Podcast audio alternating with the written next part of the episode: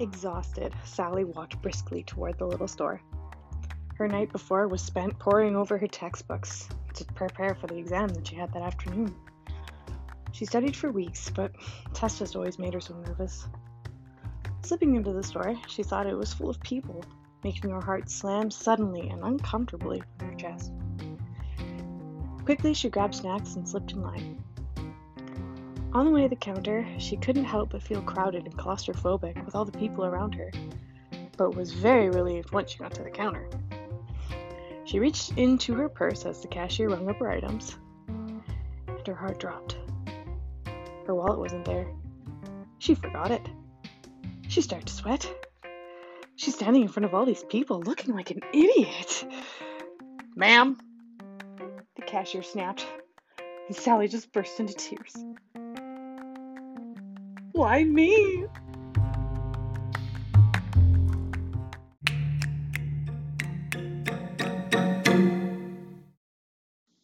Anxiety. What is it? So, we always talk about it, but how about we define it first? Dictionary.com is a good place to start. It defines anxiety as distress or uneasiness of mind caused by fear, and is also a synonym for eagerness. This kind of makes sense. Eagerness, like when you think about it, it's like getting ramped up, getting ready. Anxiety is much the same, only it's more like a warning bell inside your head. It's letting you know ahead of time that something bad might just happen. And that's totally normal. It keeps you alive. It's survival, right? The problem is when your alarm system starts going out of whack, it starts to become a problem. And for some people, it can be a disorder. In the Diagnostic and Statistical Manual of Mental Disorders, the DSM 5, uh, side note, it is a diagnostic tool used in psychology. It's made by and for mental health practitioners, and it's based on years of vigorous and changing research. Anywho, it defines anxiety. It actually has a very long definition, so if you would like to check it out, I would highly recommend checking out uh, their website. You can even just Google and it'll pop up for you. But anywho, this is my summary. Anxiety is an excessive, uncontrollable worry causing disruption in physical, social, or any important areas of life, persisting for six months or more. Uh, the mental and physical elements associated with anxiety occur independently from any kind of substance or physical or well, any pre existing mental illness or disorder. So, what I'm trying to describe with these two definitions is that anxiety is totally natural, but for some, anxiety is just a moment in time. For others, it's a time in their lives. And for others, it can even be life consuming.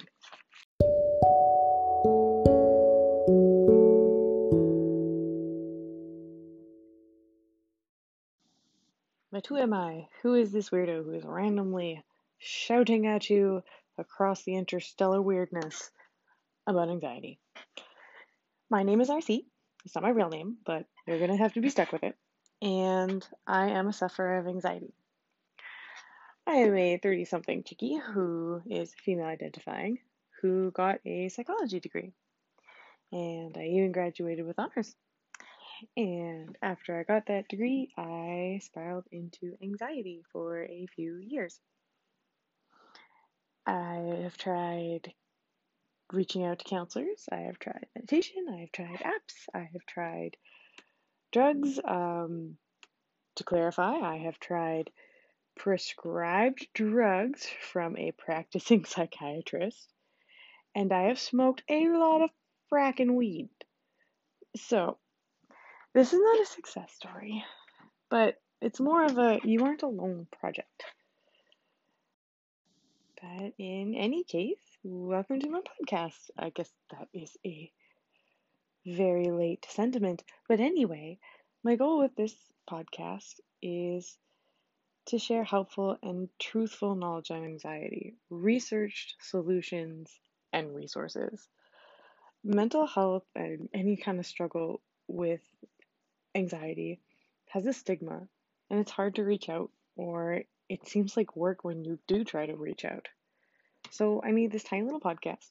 It's a little bite sized piece of psychology awesome um, to help you, maybe help me too.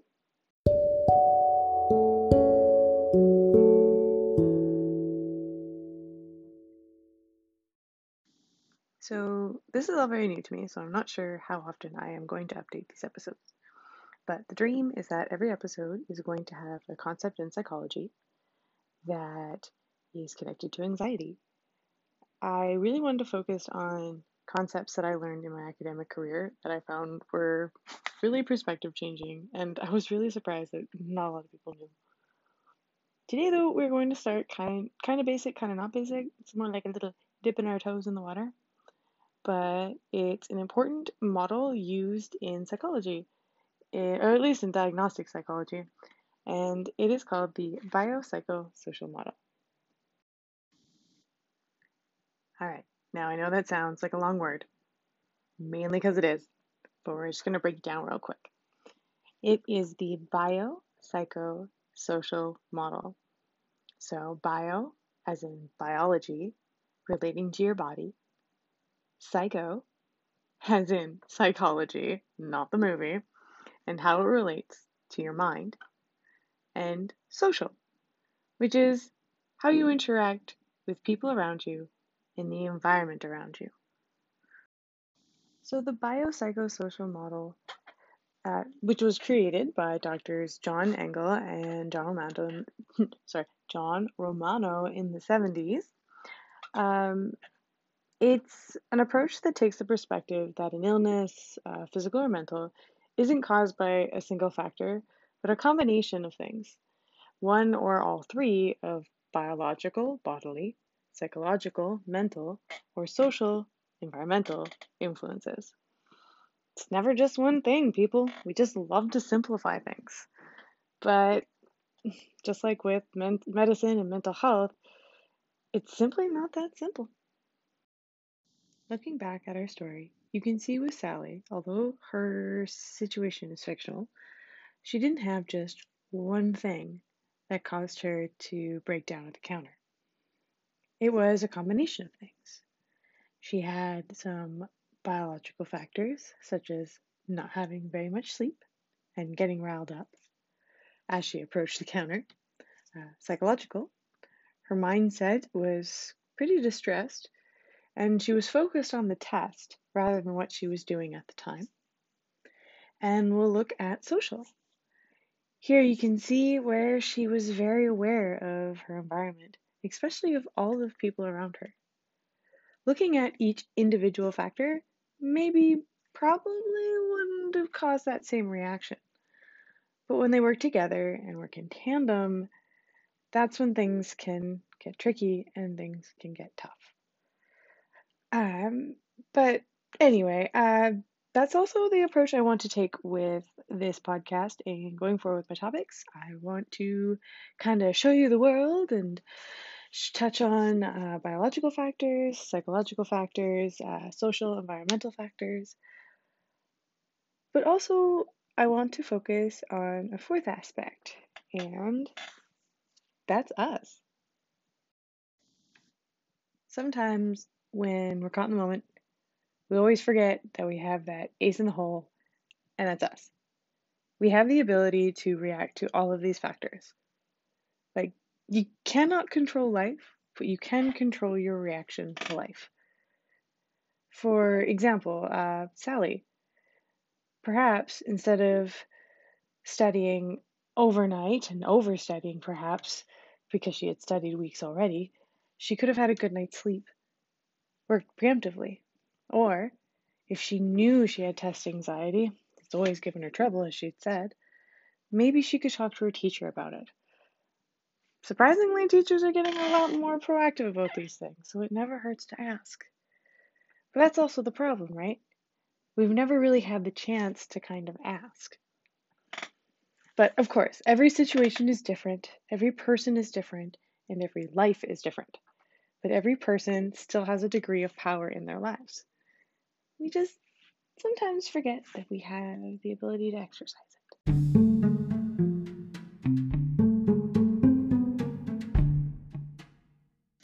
And that's all I'm going to have for today. Uh, thank you so much for being here. Um, I sincerely appreciate you listening all the way to the end.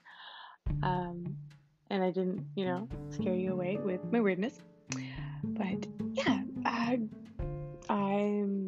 enthusiastic about this podcast. I've also got more ideas in the future. I've already got like a whole season planned. Let's hope I follow through and hopefully you will listen. Um, also, in next episodes going forward, I'm going to strive to always have a free anxiety resource, even just like a little meditation app or some a little project you can do. Just yeah, free to try, free to check out, and of course, checking out the awesomeness that is psychology and checking out the intricacies of mind science. Yay, it's going to be a blast. See you next time.